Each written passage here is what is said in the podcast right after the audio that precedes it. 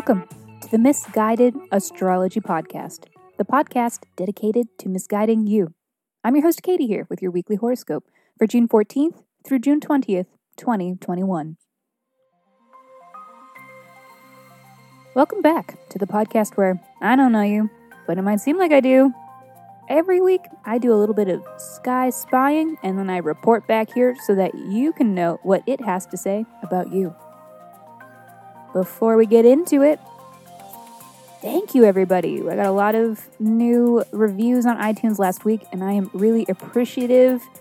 Um, anyone who reviews us or shouts us out on IG or on TikTok or wherever, it really is the best way to help this little tiny podcast, and I am very grateful for it.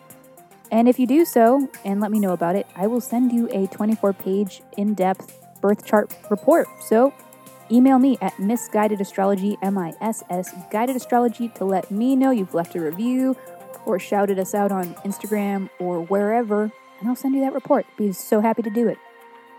The full length episodes where we answer listener questions by reading their birth chart are back, bitches. A new episode will be out this Thursday, and we are always taking new submissions. If you aren't afraid of receiving a little misguidance, please write in. Now, moving along to the astro for this week, we got Saturn and Uranus square dancing early in the week. Now, the sun is moving into a new house later in the week, and the moon just keeps going and going and going with no end in sight. But what does this mean? Let's find out. This is your weekly horoscope.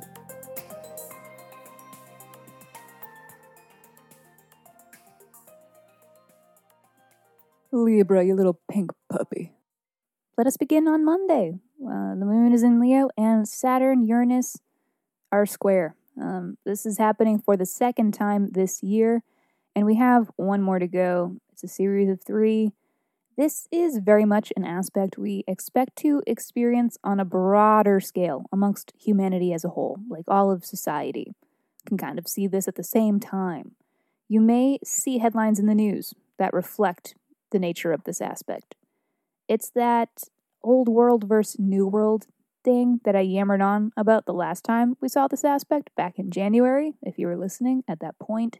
What we've been working with, at least here in the United States anyway, is capitalism, you know, a beast of patriarchal construction. And along with all of that are the tools which it employs to keep people down, you know, racism, misogyny, classism, and so on. But the people are taking a harder look now than ever before and are demanding change. This is the nature of the Saturn Uranus square. In this equation, Saturn is patriarchy, the structure of society as we've known it thus far, and Uranus is innovative, new thought, and ultimately change. And it has a very sudden or urgent quality to it. In this case, uh, for these two planets, their degree of separation, the square that they form, informs us of their conflict. This aspect looks frustrating. It reads like tensions and like a rude awakening. Monday is the day that it goes exact, so it may be apparent then but also, there is a T square with Mars later in the month, which indicates that a flare up of these tensions may become evident then as well. The long and the short of it, this is astrological rebellion. And in addition to that, we also have a Neptune Sun square. This we might expect to see on a more individual level. It might maybe be frustrating. There may be things that you are needing to get done and you are desperately wanting to want to, to do them, but maybe lacking the motivation required to accomplish them. It looks like the logistics of life are just not the vibe. And as a result, your mind is taking you to a galaxy far, far away. But which galaxy are you headed to? For you, it looks like make like a tree and leave with all your sexy friends, Galaxy. What if you, alright, hear me out, and all of your best friends had zero obligations and an endless budget? Where would you go? What would you do? This is the nature of your restless mind today.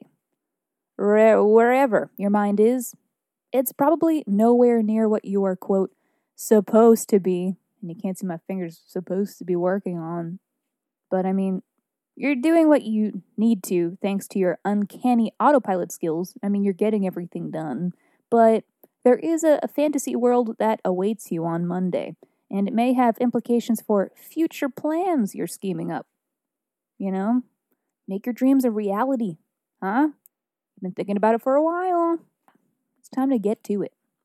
Moving along, throughout the midweek, uh, there was no glaring aspects. It looked pretty quiet. I mean, there is still plenty of astrology going on, but nothing I wanted to commit to saying anything about. I will say that there is on Thursday a Mercury Moon square. This is an aspect where we may find that our words are not aligning with our emotions. So, be careful in your communications with others and be careful not to deceive yourself. Uh, and then finally, Sunday, the next action day of the week. Two aspects. The first is the Jupiter going retrograde. So Jupiter's going to be scooting along back to Aquarius until it re enters Pisces next year. A while away, but all right, fine. And then, of course, the sun entering Cancer. The summer solstice, the official kickoff of summer, the longest day of the year. This is going to be so warm and so snuggly and a deep breath of fresh air. The sun entering Cancer means the sun is entering a new house for you. So, for the next month, the themes associated with that house are highlighted and are of particular interest. You may be called to pay special attention to them now. If your year in astrology were a book, there would be 12 chapters, one for each house.